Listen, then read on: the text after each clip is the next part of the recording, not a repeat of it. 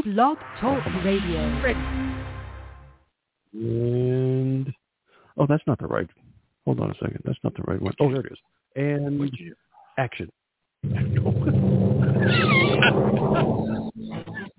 This is All About Wine, the talk show dedicated to the wine industry since 2009, featuring winemaker, cellar master, vineyardist, and tasting expert Ron. Ron. Basically, what we're trying to do in this program is just trying to educate people and trying to make wine less confusing and more friendly. From coast to coast and around the world. You know, we really have had some some neat people on the program. I, I just I love that. Post your questions and comments during the live show on our Facebook page at www.facebook.com forward slash all about wine BTR. Again, that's www.facebook.com forward slash all about wine BTR. And now, All About Wine is on. Is on. Here's Ron.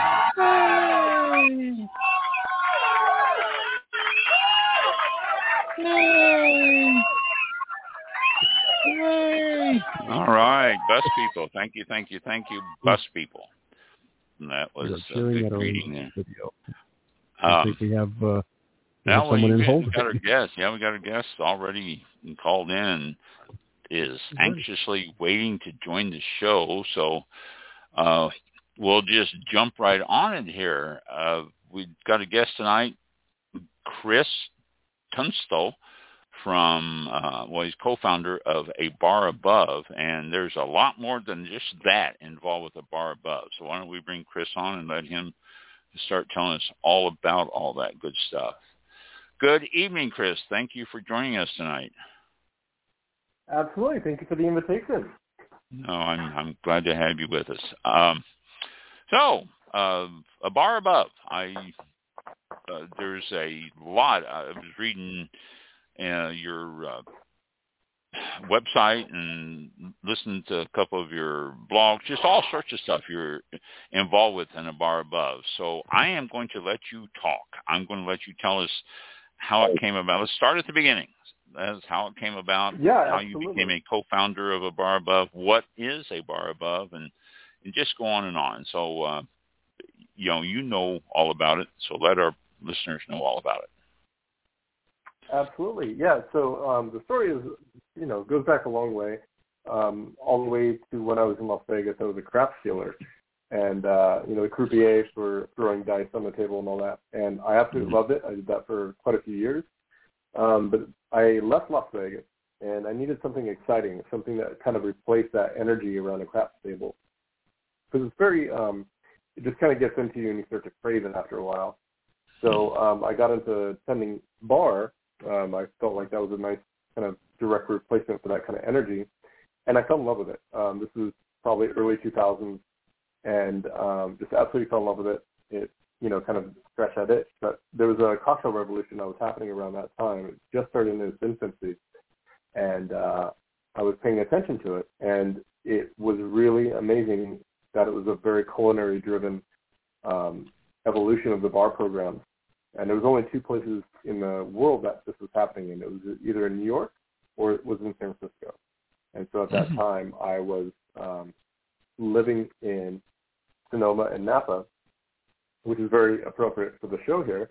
Um, but I really started to pay attention and uh, learning kind of these new techniques, using fresh juices, learning how to balance cocktails.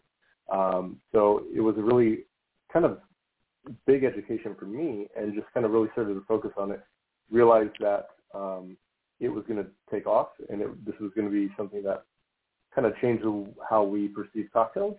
So I really leaned really heavily into it, learning all the techniques from, um, you know, how to use fresh juice to making your own syrups, making, you know, molecular um, techniques for making foams and caviars and stuff like that. So really trying to be at the cutting edge. Um, then I moved to San Francisco and realized that as much as you can find on the internet, which wasn't much at the time, um, there was no substitution for being there in person, living it day in, day out, um, because what you see and what you do are two different things. Oh yeah. So I realized I didn't have the technical skills um, to work in a high-paced environment like that. And it was um, it was an interesting time back in the day when mixology was kind of the word of the day, and typically what that meant was care about the customer, um, and you didn't share your knowledge, and that was kind of my experience as well. Like in that environment, you know, if you didn't know how to do something as a professional bartender, um, you were kind of looked down upon by the mixology crew. Um, and it was a really kind of negative space. And the, kind of the double-edged sword of it is they wouldn't share the information um, mm-hmm. with anybody. They were very kind of tightly um, guarded secret. Um, but once you started to look into them, um, they weren't actually correct. Like once you put it in, like started to think about it and using kind of you know some science, light science and stuff. Um, so it was really frustrating to me. Um, and so that's kind of when Bar Above was kind of in in its infant stage of sharing information to basically anybody outside of San Francisco or New York that really didn't have access to that information of technique, the physical and the mental technique of uh, attending a high volume craft bar like that. So that's kind of where it started.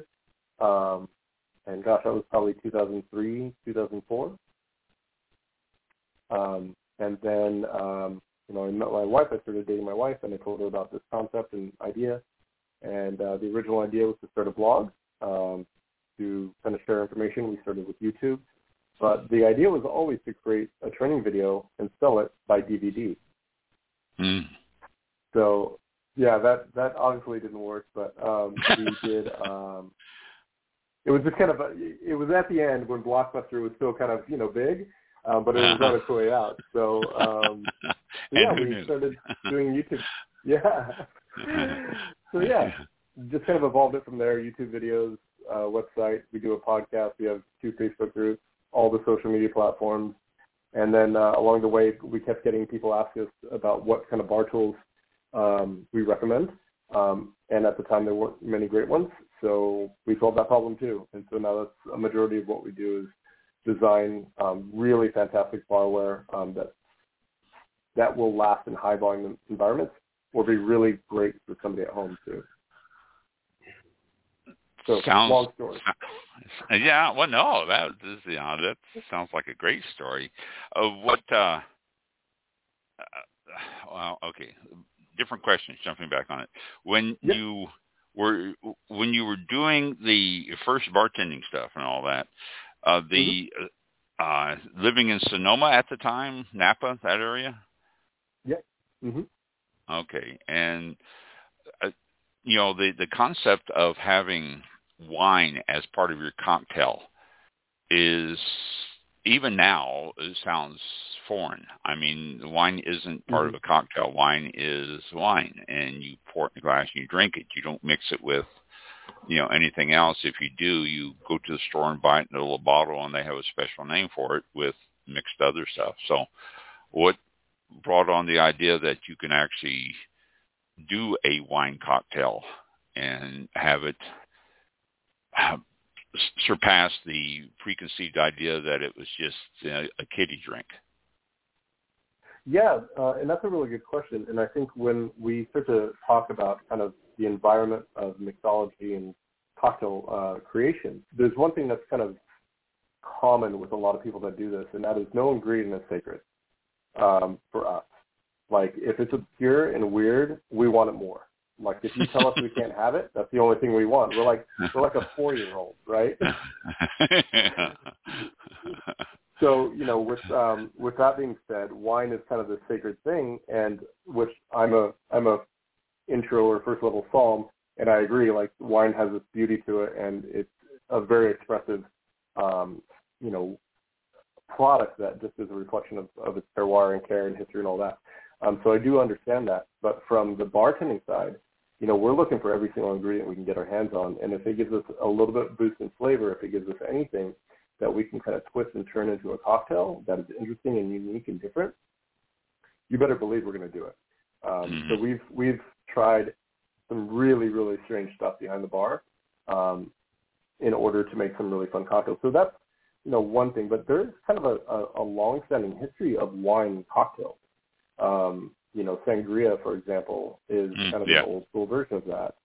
Um, Verjus could be argued, or not Verjus, um, vermouth could be argued that Mm. that is a wine-based cocktail. So That's there's a true, long-standing history, you know, of using that um, in drinks and stuff. So it's always been just another ingredient that we have in our back pocket, and um, one that I love to use in drinks. I think you hit upon the main one though, the sangria. I mean, that's that's really not a wine so much as it is a cocktail, uh, a blend of everything and fruits and all that, and so that gives you the wine base and all. Um, I, I have to share a story with you here. I worked at a liquor store, wine and liquor store, which had Mhm. a bar in it, and this was in oh geez the uh, early '90s, A- and Mhm. uh, it it's not the easiest thing. I'm I'm not a bartender. I was never trained as a bartender. If somebody would sit down, I would say, okay, I can make anything as long as there's two ingredients, and one of them has to be soda or water, and that was you know the extent of my uh, my bartending. But uh, there was two other bartenders beside myself. And we decided to create a drink, and actually it was published. Uh, we did come up with a drink, but the procedure to get to something that was pleasing to the taste was a chore. I mean, we would try a little bit of this and a little bit of that, and we had an excess amount of blue Coroca. Is it pronounced? I'm, I can't Oh. remember. Uh, blue curacao, yeah. Yeah, blue curacao. We had an excess amount of that, and so we decided we'd make our drink blue. And uh, the the process of coming up with the right combination to keep it a blue color and yet have it taste right and be appealing to all the senses was really uh, uh, quite a task. We we didn't realize what we got ourselves into as we got the enthusiasm to start until we finally got the final Right. product. And you know, to uh, point being to make all these different wine ingredients or wine-based cocktails has to be quite a chore because it's not this okay well we'll take a little bit of this wine and we'll put a little bit of this in it a little bit of that and there you go we're all done. I mean do you or do you have a base that you start with or what is the concept of coming up with something i know it was very difficult for us i mean we we had an idea of a blue cocktail at the end but we didn't know the journey that it would take to get there Yeah, and this is it's uh, funny you mentioned it. Um, one of the things I didn't mention is back in 2014, um, my wife and I actually created a mixology certification, um, and it, I believe it's the only one in the world that I know of. Um, But it's a really intense course. Um, it's from beginning to end. If you were to take it at a kind of a, a nice, you know, deep pace, um, it takes you about nine weeks. Um, wow so it's a very serious course of study. Um, and one of the things that you learn, um, and this kind of goes to your point about, you know, throwing a bunch of stuff in the glass and, and trying to figure out the structure of a, a drink and, and all that. Um, there's one main thing that I always try to tell people um, when they're starting out their journey on making cocktails, and this really applies to taking an abstract ingredient like wine and applying it and seeing how it fits in the cocktail world. Um, and that piece of advice is, you know, throw out all your cocktail books. Um, you know, all the all the ones that have recipes because you're not going to learn anything except a recipe in it. What instead, you know, concentrate on the fundamentals. And the fundamentals when it comes to cocktail are um, what I like to call cocktail family, um, ingredients, and technique. Those are kind of the big three things to really focus on.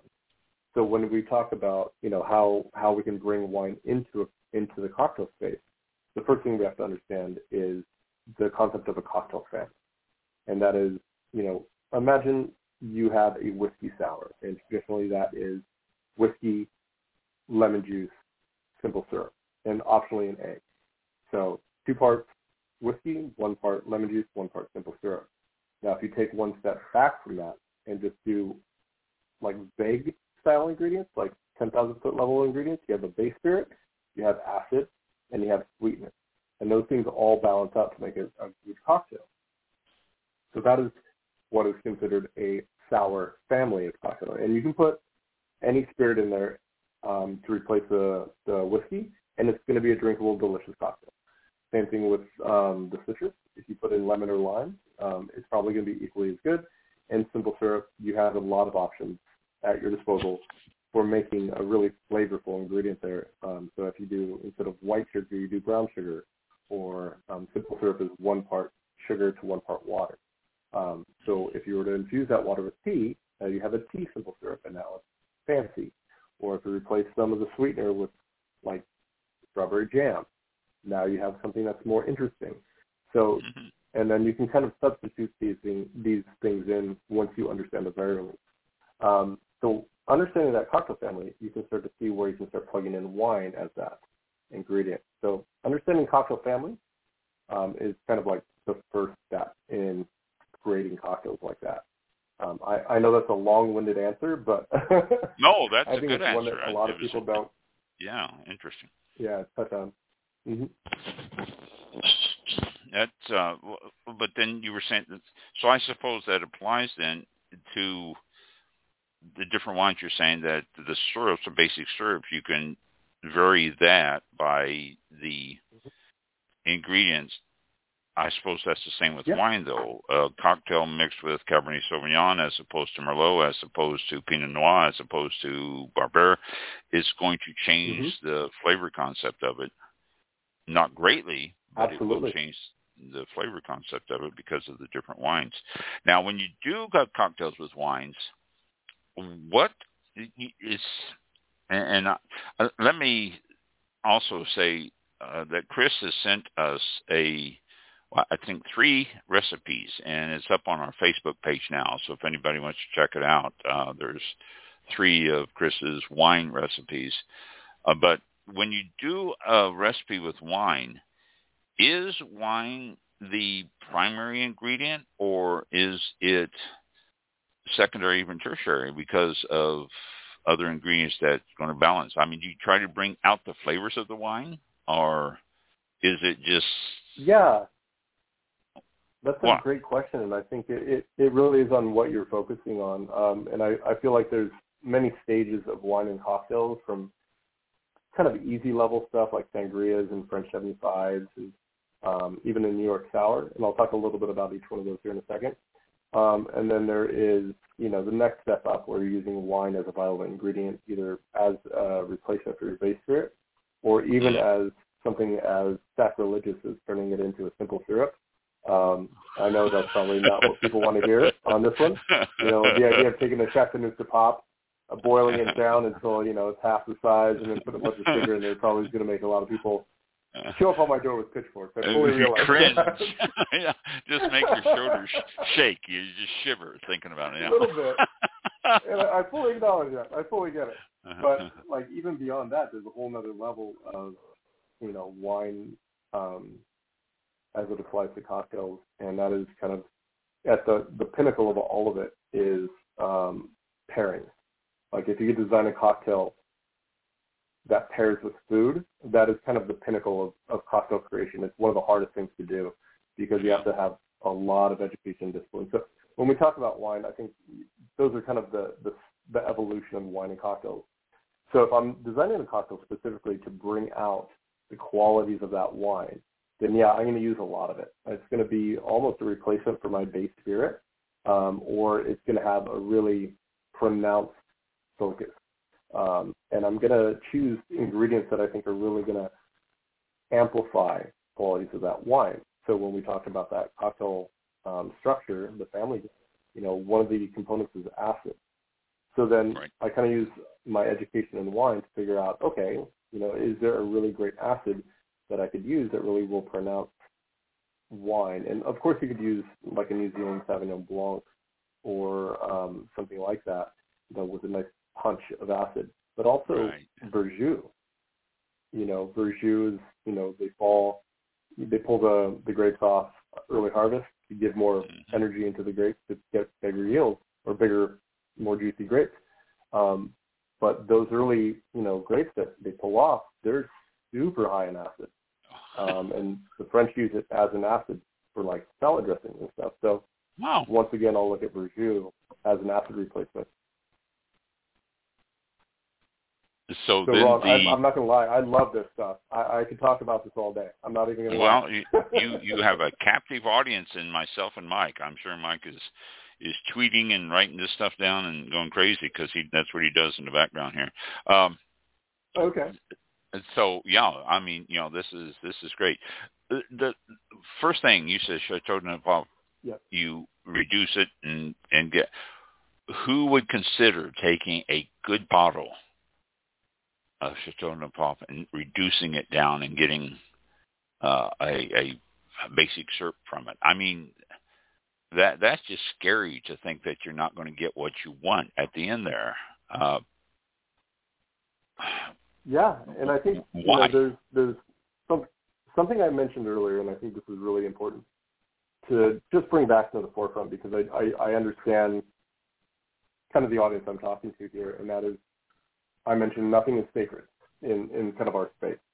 And I do mean that. Like if you give me, you know, enough money and you give me a project and say, I need you to create this this particular cocktail, I'm gonna do it. And if you say you can use a chef to mix the top, then great, I'm gonna do that too. Um, full respect and full love of all things wine. Um, but if that's kind of the the focus that you give me, I'm going to go ahead and figure out how to do that. So that being said, you know, there's, there's a lot of opportunities for these kind of things at the, the highest level of cocktail creation when you're talking to brands, when you're talking to, you know, high-end restaurants, um, and you're looking to extract that amazing experience. That's when we start to talk about these things. If you're a neighborhood bar, you're probably not going to be, you know, condensing Châteauneuf-du-Pape down no. and to make a syrup out of it or anything like that. So that there's not a lot of Châteauneuf-du-Papes being boiled down to simple syrup. Just to put everybody happy. Yeah, uh, a sigh of relief coming from me that time. You didn't really hear it, but it was there. It was. You know, uh, I believe it. I believe it. uh, uh, you mentioned, you know, someone come up to you when you do a new cocktail. Is the yes. uh, it, is the end result already uh, well, uh, I refer back to when I said we, we created one. Our end result was to have a blue cocktail that uh, was had a little bit of sweetness and that was enjoyable and all that stuff. And we came up with that. Mm-hmm. And the road to that was a pain, to be honest with you. Is the end Absolutely, result what you always have in, in your uh, in, in the future that you're aiming for, or do you start and say, okay, I'm going to use these ingredients. Let's see what type of end result I can get. Absolutely, and I think there's the beginning of stage of understanding ingredients and components, and that is where that lives, right? And I, I think that messing around and and learning how ingredients work is really critical and important. And I'm not going to do that with a Châteauneuf-du-Pape. You know, I'll do that with barefoot cellars or you know something a little bit more approachable and and uh, uh, but let me let, um, let me jump in there though. When you mm-hmm. do it with, uh, say, barefoot cellars, obviously it's it, and nothing against. In fact, we had the founders of Barefoot Cellars on the program. Nothing against the they do a fantastic itself. job. They do Absolutely. a fantastic job, but it is not the. Uh, it's it, it's a wine that is everyday, if you will, as opposed to one Yeah. that is a l- little bit more uh, exclusive, a little bit more pricey. So based on that, you say you do your experiment with with Barefoot Cellars, but doesn't that not really give you the final results that you're looking for once you switch that wine to something else? Yeah, that's a good point. point, and I think that you know there's a lot um, of learning that happens in those early stages. So, for example, you know, one of the things I would focus on is if I'm going to plan on doing that, and I, I at this point I do have a target in mind. I know how how this is going to turn out and what I want to do. Um, but at that point, there's a lot of just, you know, I wonder how this is going to work. So Mm. that being said, you know, when you boil it down, you're looking for overarching themes of how that wine is going to going to play with those ingredients and that, what happens when I condense it down to 50%. Because one one thing that could very well happen is instead of condensing that flavor of wine that you're really going for, you're going to burn it. You're going to turn it bitter. It's going to go off, and you know, so Mhm. there's some manipulation and, and kind of forethought that you're thinking like, all right, what's going to happen? And if you do it two or three times and you get the same result, you know that no matter what, if you do this, it's going to turn out this way, no matter what wine you put into that equation. So you're Uh-huh. looking for overarching themes when you're starting to experiment here. And this is the other thing, you know, there's a lot of different techniques that you would apply, and condensing wine into a syrup is just one of those techniques. So hopefully that makes um, That, yeah, that it does. Okay, because I mean, I'm sure you know, just changing like we just mentioned, change from a cab to a merlot is going to change the basic flavor of your cocktail. So, you know, Absolutely. going Mhm. one type of wine to another will, I think, affect it quite a bit too. So that does answer the question. Yes, Sure. thank you. Yeah, absolutely. Um, but yeah, I mean, to get back to the original question, I think you know, I when I start to use wine as an ingredient, I always have a target in mind of what I want this cocktail to be, and then I use I marry that with um, ingredients, what I have at my disposal, like the Verjus conversation, um, and then I use technique um, that I've learned to get me to that that final like mental cocktail that I've already designed and, and concepted out. So that's kind of how they all kind of work together. So you do have a basic target, and then you're you know manipulating your ingredients to reach that target. Okay, that's Absolutely. Mm-hmm. yeah, that that is understandable there. Uh, you said that you were going to cover a couple other topics later, uh, and you were talking about the different uh, cocktails. Uh, Sure, yeah. So there's a handful of cocktails that we kind of talked about and covered here earlier, and I think it was one was a sangria, and I think everyone kind of knows at the heart of what sangria is. Right. You know, it's wine with fruit, uh, sugar, and typically like a soda element or carbonated element, uh, and potentially fortified. You add some brandy to it or, you know, a spirit of your choice. So that's kind of the roadmap of a sangria. And typically a lot of fruit juice too. Um, Right. and uh, I'm sure everyone has probably had versions of it. Um, the other two that I mentioned was the French 75. So French 75 um, Mhm. is a very classic cocktail when it comes to um, craft cocktails, and it's gin, lemon juice, a little bit of simple syrup, and sparkling wine. And my understanding is historically that is named after the artillery pieces that were being fired off during World War One or World War Two, um, Hmm. and it would just terrify them. And so, you know, as a celebration of that, they call this cocktail a French 75. Um, but it's a lovely drink. It is light. It's refreshing. The sparkling wine just kind of makes it effervescent and, and delicious. And it's a really good aperitif. Um, you know, if you're having oysters, um, there's it's a magical combination. Um, Hmm. French 75 and oysters. Um, Mm. so, you know, you could manipulate those ingredients there. You know, we talked about the structure. We have spirit, which is gin, uh, acid, which is lemon juice. We have a simple syrup, which is your sweetener, and then you add the carbonated element, which is your sparkling wine.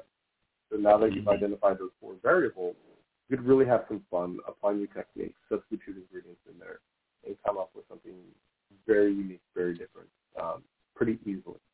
Um, so that's a phenomenal cocktail to just have fun with. And this is that particular cocktail, in my opinion, really shows off the quality and the differences in sparkling wine. Um, I just that was going to be my next question. Yes. Yeah. yeah, it's Yeah. so true. Um, but you know, prosecco doesn't act like sparkling wine, doesn't act like champagne. Um, so you have a lot of different carbonation um, qualities that are happening in there, and different flavor profiles, um, which is so much fun to play with. You especially you can go dry champagne. You can go sweet champagne. and It's uh, hmm uh, you know uh, so many different profiles of champagne, cavas, proseccos. Uh, you know, it, uh, it, it's just almost endless out there. So just the different ingredients. So based on that, uh, if you Mhm. order a French 75 at one bar and you go across town to another and you order it again, are they still using the same sparkling wine or does it change so therefore it's going to give you a different drink? Well, it's going to change depending on what they're pouring because they're not going to open a bottle of champagne at the bar. They're going to have whatever they serve as sparkling, which is going to be different at every single place.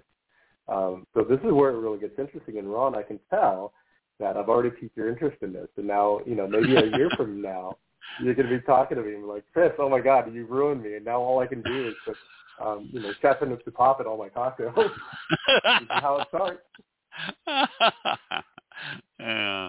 Well, like I say, it's just you know, you, you when you you said that the French 75 is such such a wonderful drink and all that, and you know you get used to the one taste of it uh, with using a certain champagne or sparkling wine or whatever you're using, then you walk into a restaurant, you sit down and say, okay, oysters in French 75, and then all of a sudden it's a completely different taste profile. So mm-hmm. uh, I don't know that that would be scary when a cocktail is made a certain way with certain wines, but just the difference of the wine is going to change that cocktail completely. I mean, it's I, I, a seven yeah. seven is seven up and Seagram seven. Okay, you know that you're not mm-hmm. going to you make a seven seven with seven up and bourbon. Going to be Seagram seven, and if it is made with bourbon, you're going to go, ooh, this doesn't taste like a seven seven. Well, the same thing I would think would happen when you start getting used to a certain wine cocktail and you go to somebody else, unless they're using the, the same ingredients, it's going to be different. It's going to, I don't know, uh, be disappointing yeah, or be. The... Go on. Yeah. No, I was going to say, I think this is one of the critical differences between the world of wine and the world of cocktails. Is with wine, you know, the more you're educated, the more you really start to appreciate, you know, all all of the producers, the regions, and you really start to dive into wine there's consistency there. There's things you're betting on that you already know. Okay, I know that you know this particular producer in France is going to produce this particular style of, of wine, and I can bet on that year after year after year. You know, you have your house style, and it's going to be this style year after year after year. And I think that's one of the beautiful things about cocktails is you are going on a bit of a, a trust adventure and sometimes it's going to backfire on you completely. Mm-hmm. I'll be honest. Yeah. I've done that a couple of times.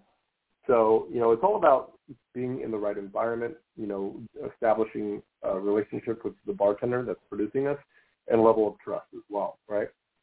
Mm-hmm. Um, so I wouldn't go into, you know, a neighborhood bar and order oysters. Well, I probably wouldn't do that, period. Um, anyway, yeah. But, yeah, exactly. Yeah. If it was reputable and it was a thing and that was their jam, totally but I'm probably not going to order a French 75 to go with that because the bartender back there probably doesn't have has dedicated the education and the time to develop those skills to make that particular drink uh, well with oysters. So it's about the the establishment as well. Um, so 100%, you're absolutely right. It's not going to be consistent, but that's part of the beauty also of like you're trusting this person, their education, their passion, and you're kind of just kind of surrendering to their to their abilities. Um, and sometimes it's going to be beautiful, and sometimes it's going to be um, laughable, and it'll be a great conversation for the person you're with. yeah, yeah, I can imagine it would. Yes. Uh, yeah, it, yeah. It just, I don't know, mixing mixing wine and cocktails. It seems to me like there would be so many variables that mm-hmm it's it's going to well, like I say, you know, it's like a seven seven. You got a basic taste if you're used to one style, but then, you know, a, a different wine is going to throw you a, a whole new flavor profile, just like the wine itself mm-hmm. is. And yeah, absolutely, and yeah, and I mean, I think the big thing is, you know, I have a a, a deep, you know, appreciation for wine. Like I mentioned, I'm uh, a first level somm. Um, so I have a lot of education when it comes to wine, flavor profiles, what to expect, and all that stuff. Um, and when we talk about ingredients and variability and things, like I wouldn't recommend just anybody diving into cocktails. Um, you know, knowing a lot about wine, you have that expectation, you know what you're dealing with.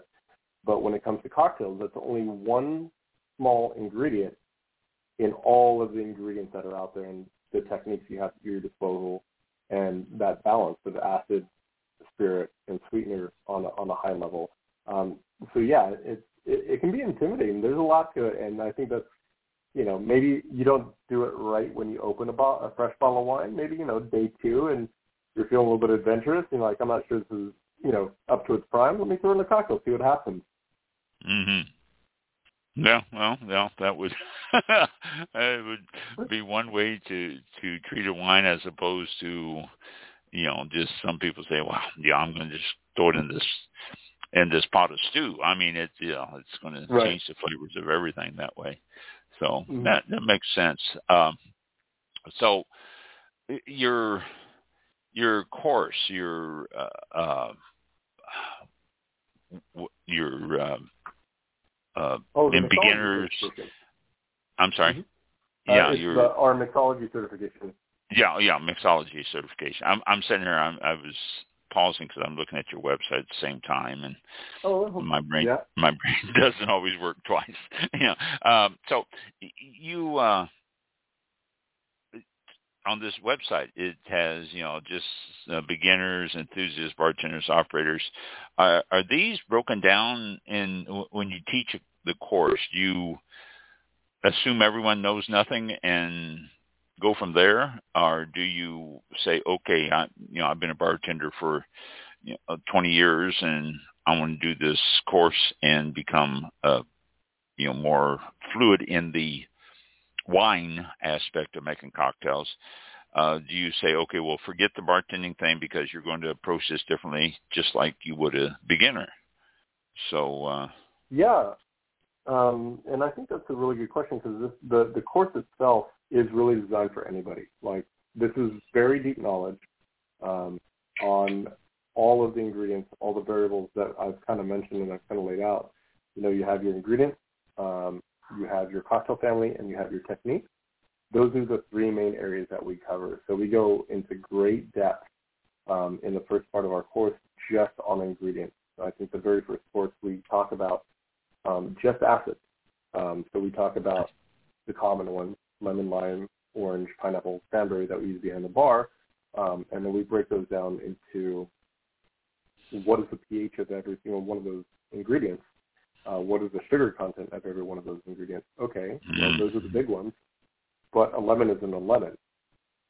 Uh, you know, you have different varieties of lemons. So now we talk Yeah. about um, Meyer lemons and all these different varieties of lemons, and we talk about the pH in those and the sugar content, and limes and oranges, and pineapples. So we really explore every single variable in a in a cocktail uh, from an ingredient perspective to almost a fanatical level. Um, it's it's pretty in depth, and then you know once we take the things that we know and we can identify, like all those ingredients from um, from the citric components, then we start talking about what else is out there.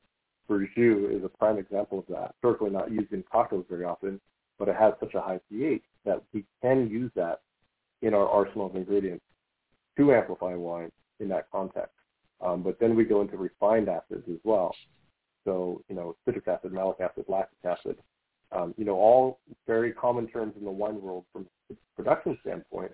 right. Um, but now how can we use those refined acids to amplify and fortify some of those um, ingredients as well?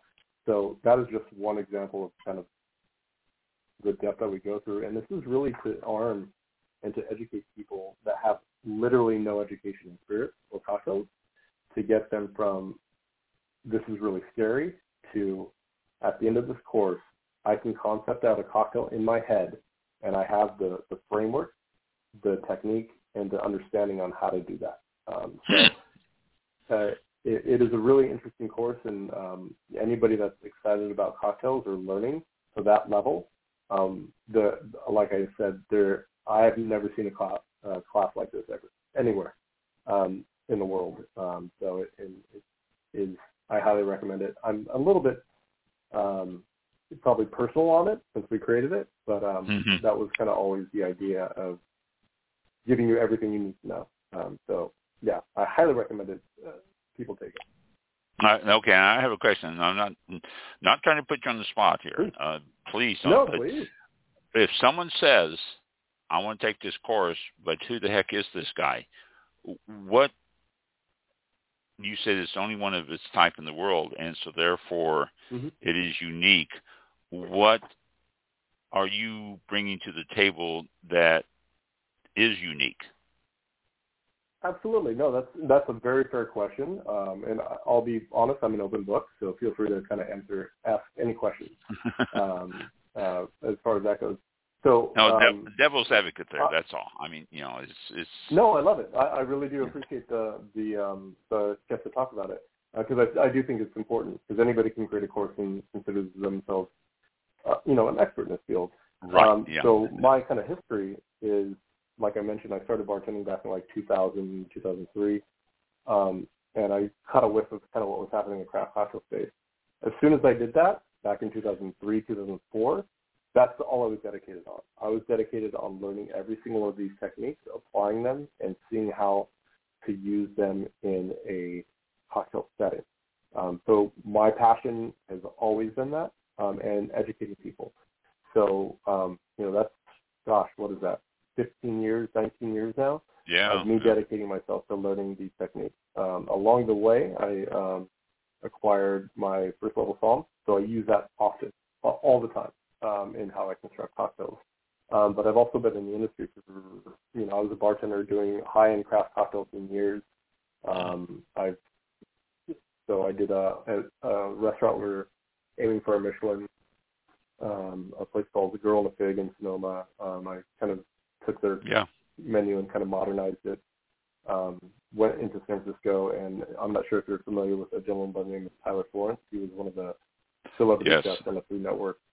Hmm So I ran his beverage programs for five years, Oh. along with consulting for Diageo, along with helping to launch um, Patron uh, Roca um, tequila when it came out to market, um, and a lot of events and working with the industry. So um, as far as like pedigree, um, I think I've I've earned my lumps and kind of demonstrated my skill. Um, I probably am not as famous as some of the other people in in the space, um, but if you go to a lot of the craft cocktail bars in the area, then you say the word a bar or above, many people will know who we are um, in this Oh. Oh, very good. We do we do some fun, really crazy stuff like advanced cutting edge techniques that just aren't scalable, but they sure are fun to play with.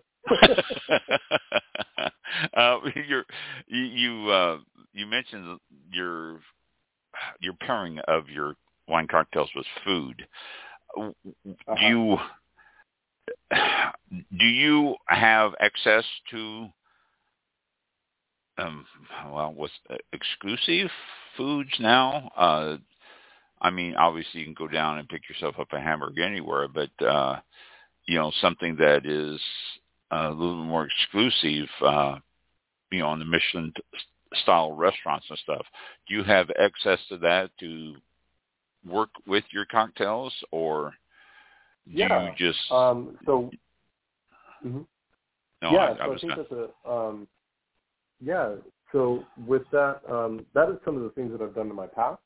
Um, one of the things I did, I was chosen to um, represent San Francisco in an event called Patron Secret Dining Society. So they had all these Mm. um, pop-ups all over the country um, in all these major markets, and San Francisco was one of them. Um, and the concept is you get a really high caliber chef, Michelin level chef or James Beard Award winning chef in that location, and you pair them with a mixologist in that location. So I was actually Uh-huh. chosen to do that, um, and the Oh, person they chose to pair me with was a Michelin level chef. Um, so we concepted out a menu, we bounced ideas off each other, um, and the focus was to create a cohesive menu between cocktails and food. Um, uh-huh. so, you know, that was a lot of kind of the work that I was doing when I was behind the bar was kind of that level of work. Um, not only did I have access to, you know, the ingredients at that level, but I also had access to the education and the chefs and their minds and the pastry chefs' minds and their input and their expertise. Um, and, you know, they, they really did help me to understand ingredients to a much deeper level um, and how to utilize them in cocktails. Um, so yeah, that was that was a fun time. That was a, a, a, an amazing part of my journey for sure. Well, it sounds like. Yeah, I mean, and yeah. Oh, I was just thinking the input from the different chefs and all that would probably be a great resource for the cocktail because they would be looking at a different angle of it as opposed to what you would probably approach it. So it would it would be interesting there.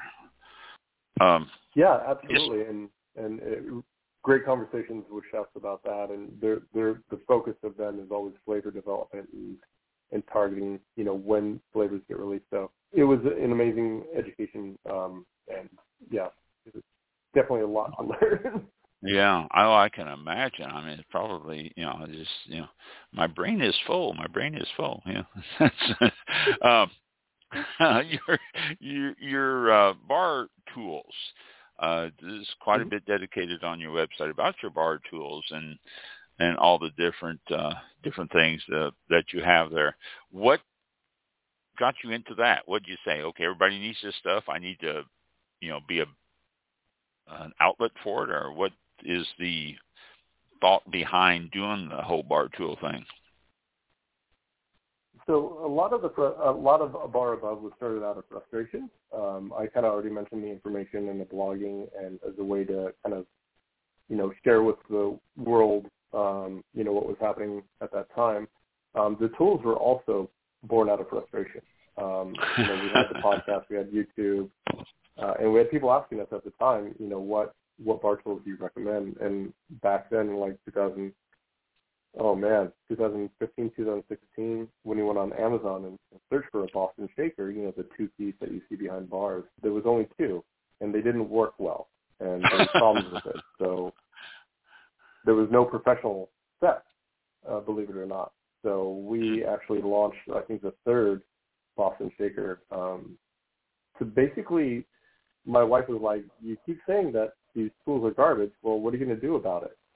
so we did something about it. We created better tools. So, um, you know, that's kind of what we do is uh, address a lot of the frustration and kind of the um, where where bar tools fail. You know, I, I handled enough bar tools in my life. I've broken pretty much all of them, and I know at where they fail, why they fail, and so we remedy that um, and just make the best bar tools that you could possibly have. I it's funny, like the other day, about six months ago, um, the very first cocktail shaker that we got from we sourced from China. The very first one that we sourced, we gave to a friend of mine in Florida, um, and said, "Just tell me how it is." And you know, he loved it, and he sent it back to me about six months ago, and he told me that um, our cocktail shaker lasted uh, almost a hundred thousand cocktails in that time. Wow! Um, and I have it sitting on my desk, so you know, we design things that will last in a high volume place, but also can work inside of um, anyone's home. So, you know, like I said, I, I've been frustrated with a lot of the cocktail tools in the past, um, either from a functional standpoint or a company that does not have good customer service for the hospitality industry. So that's um, kind of where we are really focused on is developing great tools with the bartenders in mind. Um, so know, we've, uh-huh. we've, been very successful in that space and really enjoying that um, development of bar tools as well. Yeah, well, they're beautiful. I, you know, I'm they're on the, your uh, website. Anyone who is curious too, uh, you can check out all this a bar above.com. Simple as that. Nothing nothing fancy, no dots or dashes or anything, just a simple A bar above, and you can access all this stuff. Uh, the uh, uh, the the podcast. How mm-hmm. did that come about? And you know, I see you celebrated over 200 episodes now.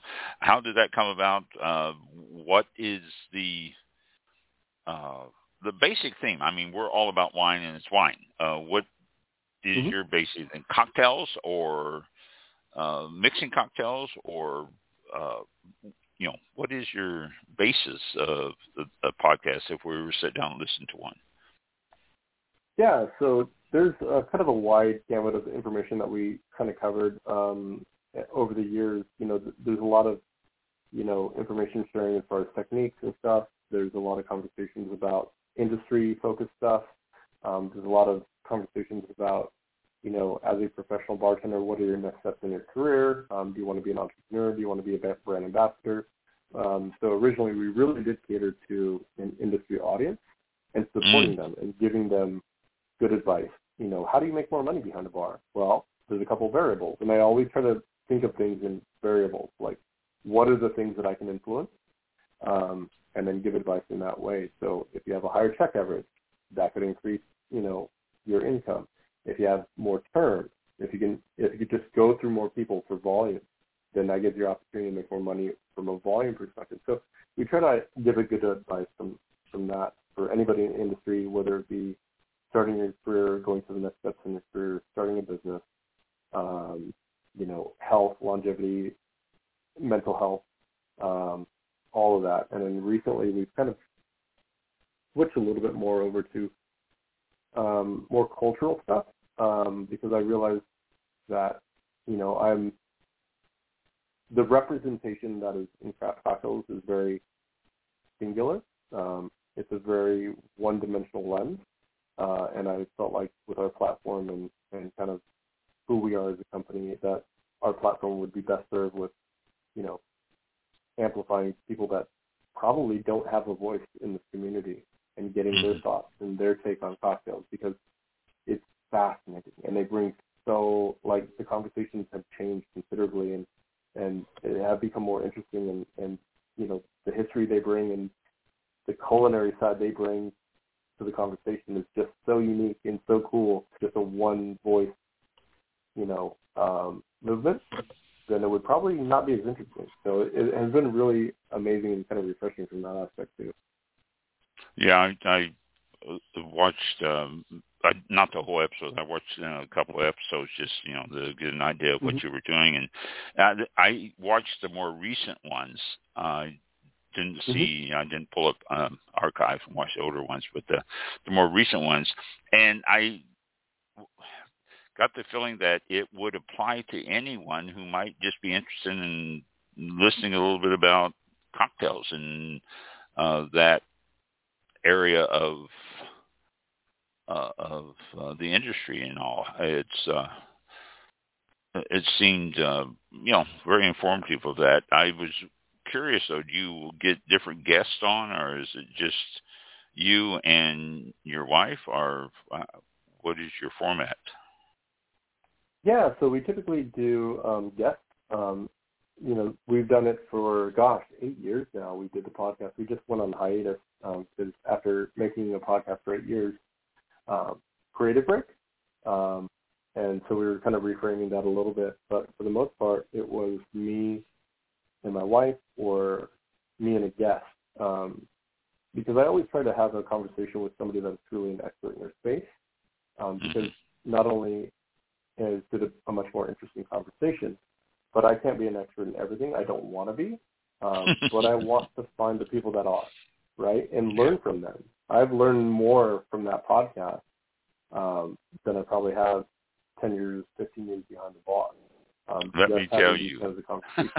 uh, yeah, we're doing our podcast. right? oh, I'll tell you, I have learned so much. I mean, just so many fascinating things doing doing this. It's just yeah. amazing. It's yeah. and it's incredible. Like I, I feel like it's too good to be true. Like I, I can reach out to almost anybody in the industry that's at the very top, and we could have a great conversation. You know, and I wouldn't be able to do that if I didn't have a, a, a platform and give them the spotlight. So it's it's really a lot of fun. It is.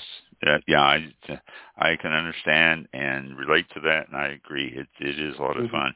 Uh, did you say you went on hiatus? Why? Uh, I mean, geez, uh, we've been doing this for 13 years, and I, I still get a kick out of it every week. Did you do it weekly or more often or less often? What was your uh, it was, schedule? Uh, twice a month uh, is what we did. Uh, we were doing it once a week in the beginning, and it just, it's too much, and the logistics of kind of finding guests and all that, it just kind of um, took a, a little bit of creative toll. Um, and there's other sides of the business. You know, like I said, we've done we do a lot of things. Um, we have a very small team, but we do a lot of things. And one of the areas that has been neglected in our business for quite a few years is product development. Um, so we haven't released any new bar tools in probably about a year or two. And as an e-commerce company, primarily, um, you know that in, innovation and new lineup um, in your in your in your portfolio is really important just to excite the people that love your tools and to give them an opportunity to kind of grow with you in their journey. So um, I've been able to kind of put a lot more creative energy into that. Um, learning more about the business is, you know, as I'm sure you can fully relate to, you know, when you are passionate about something like I am with cocktails and you are with wine, um, you know, we, we devour a lot of that information. But when you have a business and you're doing production and you're doing media, you have to learn that side of it too.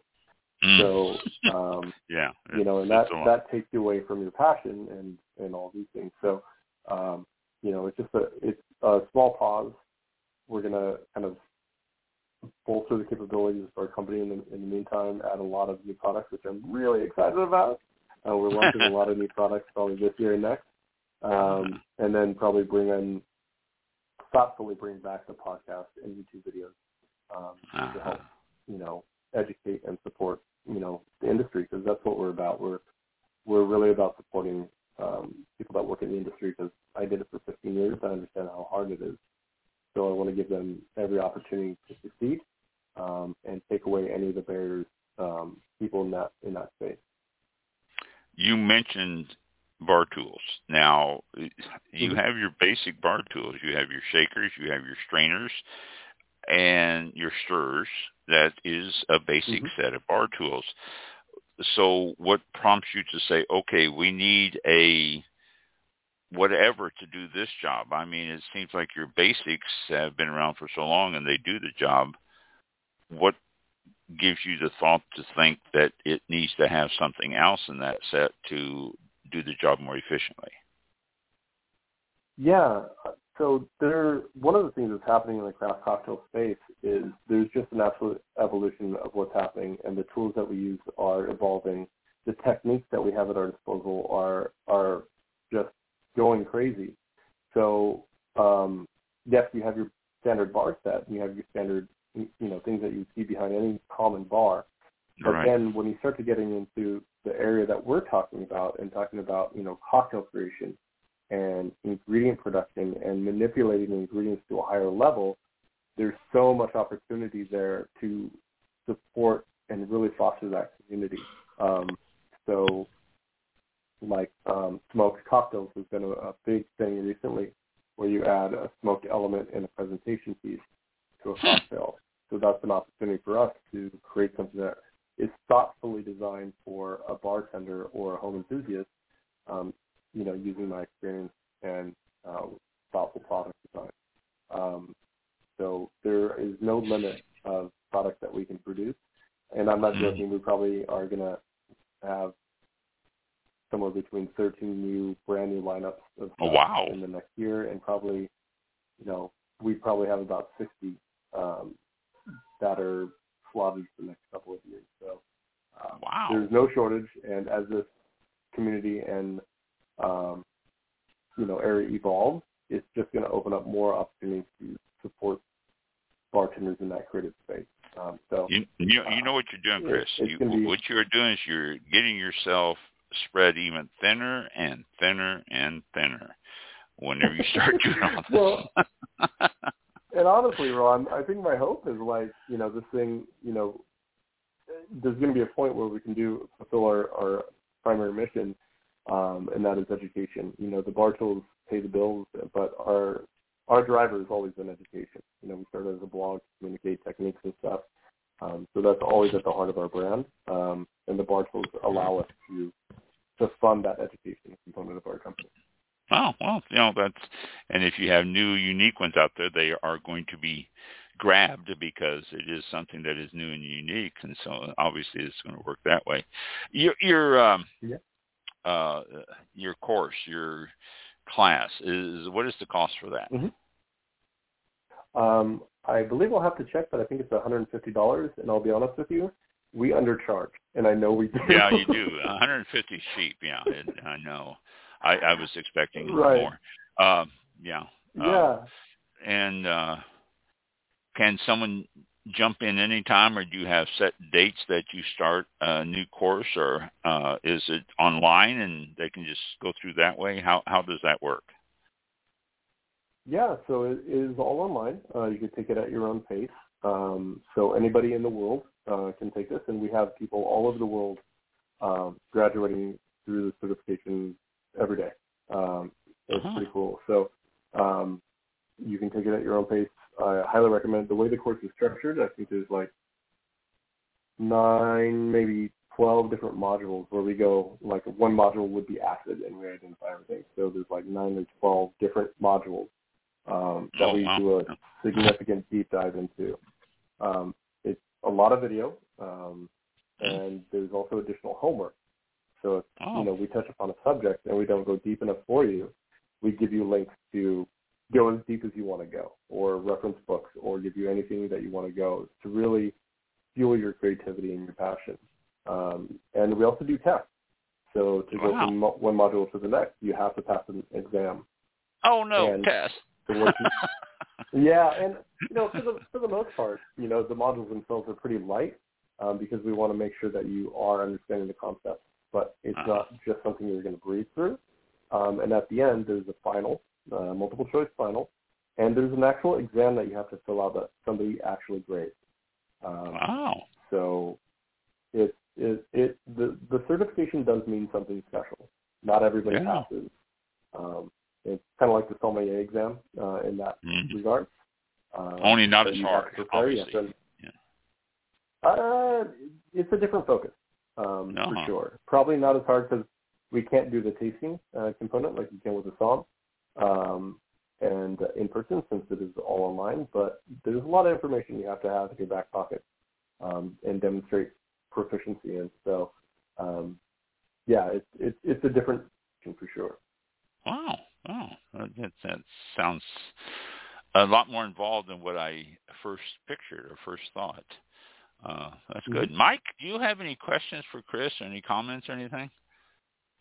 Uh, well, actually, I was uh, when y'all were talking about the uh, French 75. I went on a bar above and found the recipe, uh, and it's uh, mm-hmm. really cool. I don't know if you saw it, Ron, but uh, if you go to a barabove.com forward slash recipe forward slash French dash 75, the number 75, uh, you'll get the uh, the ingredients and the instructions. And uh, what's really cool is you can select the number of servings you want and the ingredients um, change accordingly, uh, the, the, amounts. And uh, I, which brought me to another question, uh, because like mm-hmm. the default I think was four servings.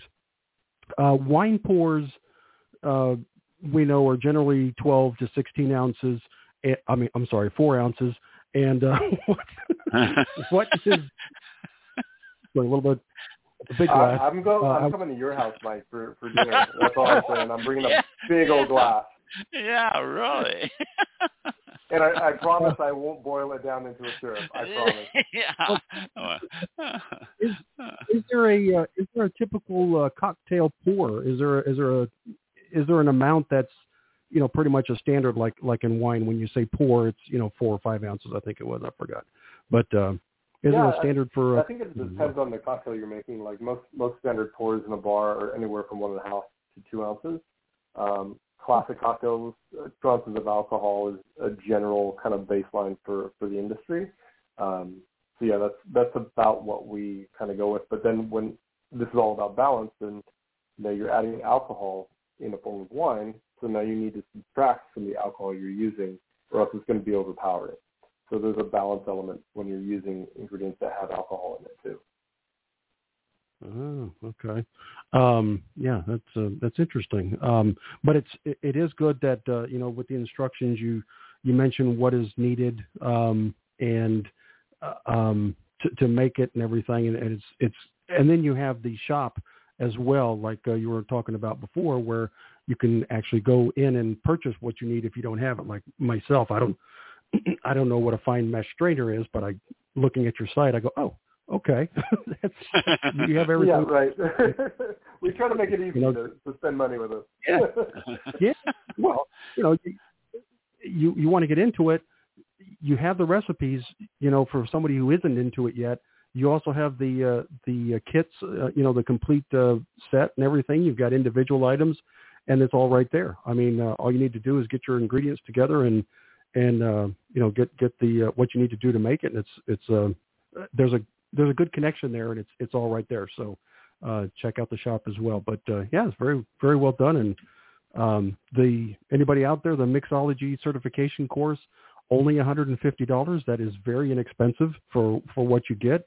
Uh, it's uh, roughly eight nine weeks, uh, depending. I mean, if unless you're you spend all day on it or something, you can get through it. But take your time and uh, you know, it's it's done in your absorb own pace. So yeah. so do it. Absorb it. Yeah. Understand it. Yeah. Absorb it.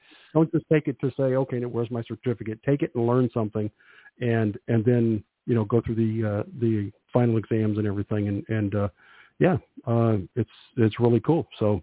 Um, yeah, yeah I am taking notes. But, yeah, I know. you, you, you always do. Uh, well, Chris, before uh, uh, as Mike's done there, I, I wasn't trying to cut you off.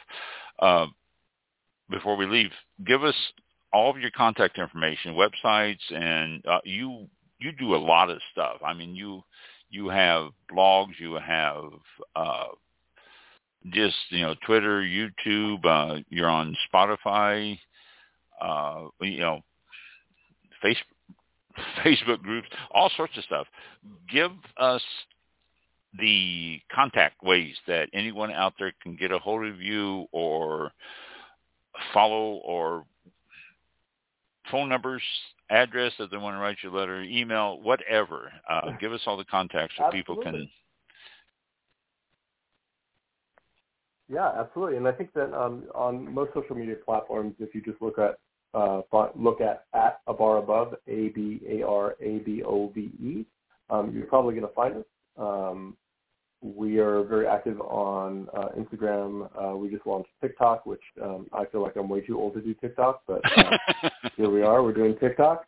Um, and uh, Facebook, I believe, is uh, look up a bar above. You'll find us. Um, we have two Facebook groups: the Craft Bartender Community, um, which I highly recommend anybody if you're an enthusiast. Um, we have the Craft Cocktail Club, which is amazing uh, space to learn and to share and to kind of go on a, a cocktail journey. Um, so that's the Craft Cocktail Club. If you're an industry, Craft Bartender Community, uh, both on Facebook. Um, our website is abarabove.com, and you can find all of our bar tools. Um, you can find a link for the mixology certification uh, there as well. And um, you could go to YouTube and type in a bar above, and my, you know, fuzzy face is going to come up there, and uh, you can learn all kinds of fun stuff with us for sure. uh, and we've been talking. You are co-founder of A Bar Above. I take it your wife is Mm-hmm. the other co-founder. She is. She's the brains of the operation. Um, she does, you know, the day to day and has a team and really runs the business. Um, and I do a lot of the outreach, uh, tool development, um, and uh, other parts of the business as well. Kind of the creative And absent- of it. And Absentia, what is her name? Uh, Julia Tunstall is her name, and uh, I'm a very lucky man uh, to have her. Yeah. well, um, good. Uh, I just was uh, we- we've talked about you and you being co-founder, but we had to get the other half in there. So before we left, so uh, Mike, any last comments or questions before we say goodnight to? Well, I we say Nope. We're good night here because we're in Florida. You're in California, so it's not really good night yet Mhm. for you. But uh, you know, Yeah, we're, so in, what, we're five, something? Four something? It's not four over there, is it? Four ten? No. Four, uh, five, Five ten. o'clock. So Five, about ten. time Five. for me to have a glass of wine.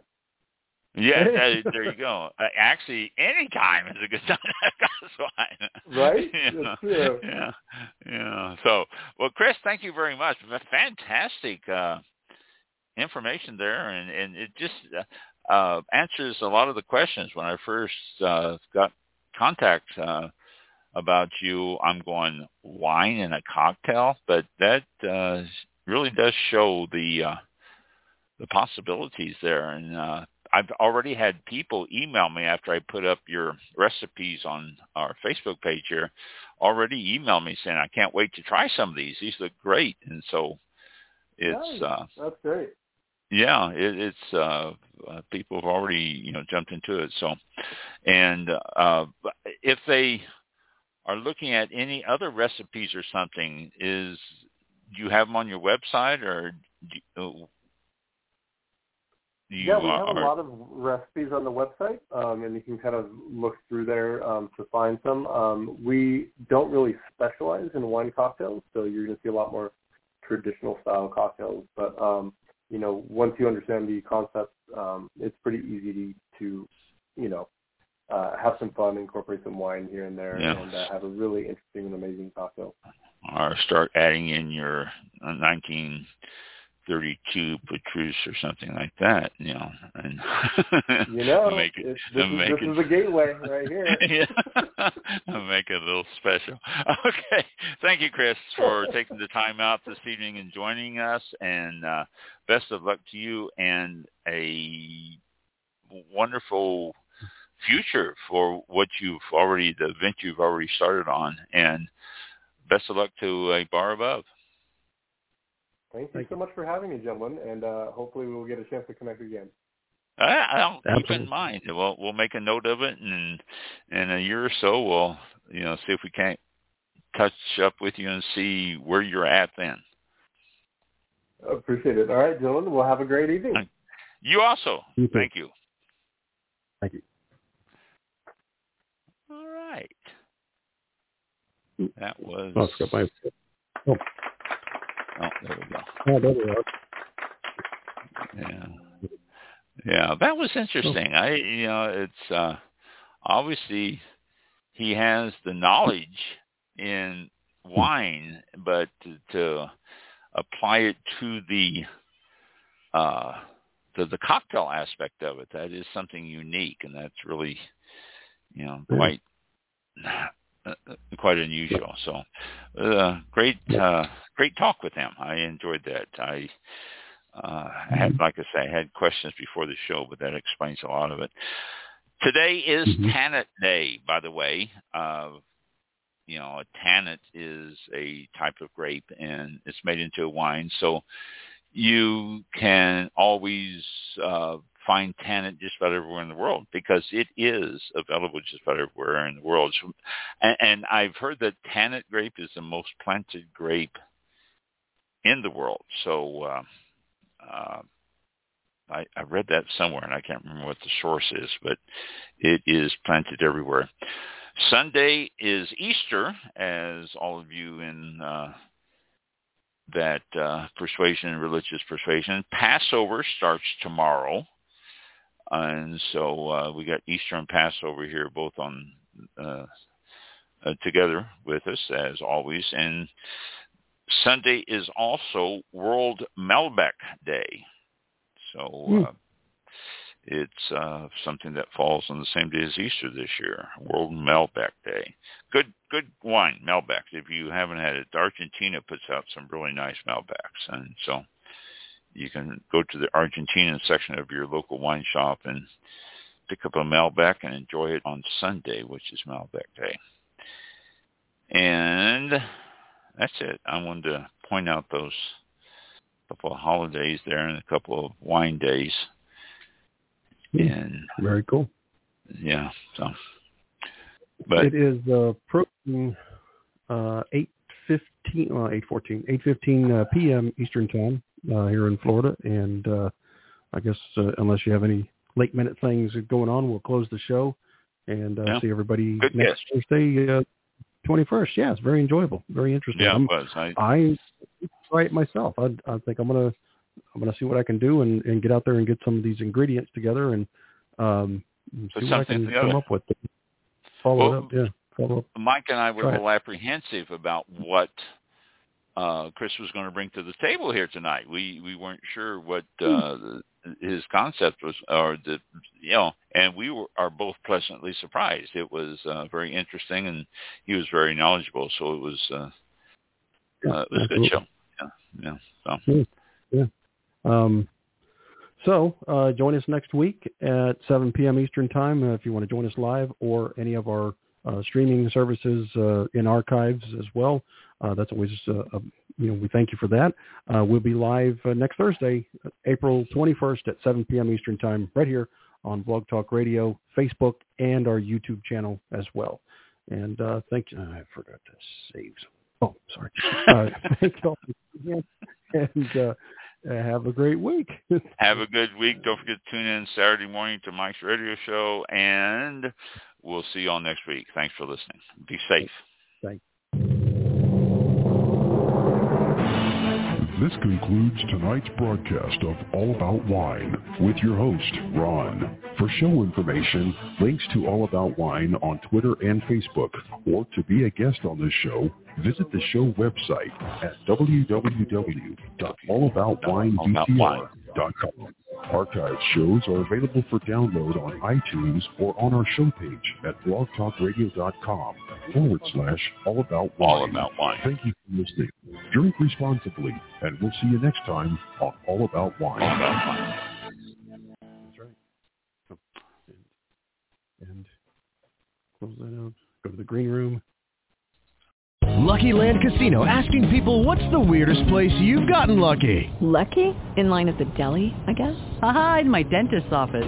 More than once, actually. Do I have to say? Yes, you do. In the car before my kids' PTA meeting. Really? Yes. Excuse me, what's the weirdest place you've gotten lucky? I never win and tell. Well, there you have it. You can get lucky anywhere playing at LuckyLandSlots.com. Play for free right now. Are you feeling lucky? No purchase necessary. Void where prohibited by law. 18 plus. Terms and conditions apply. See website for details.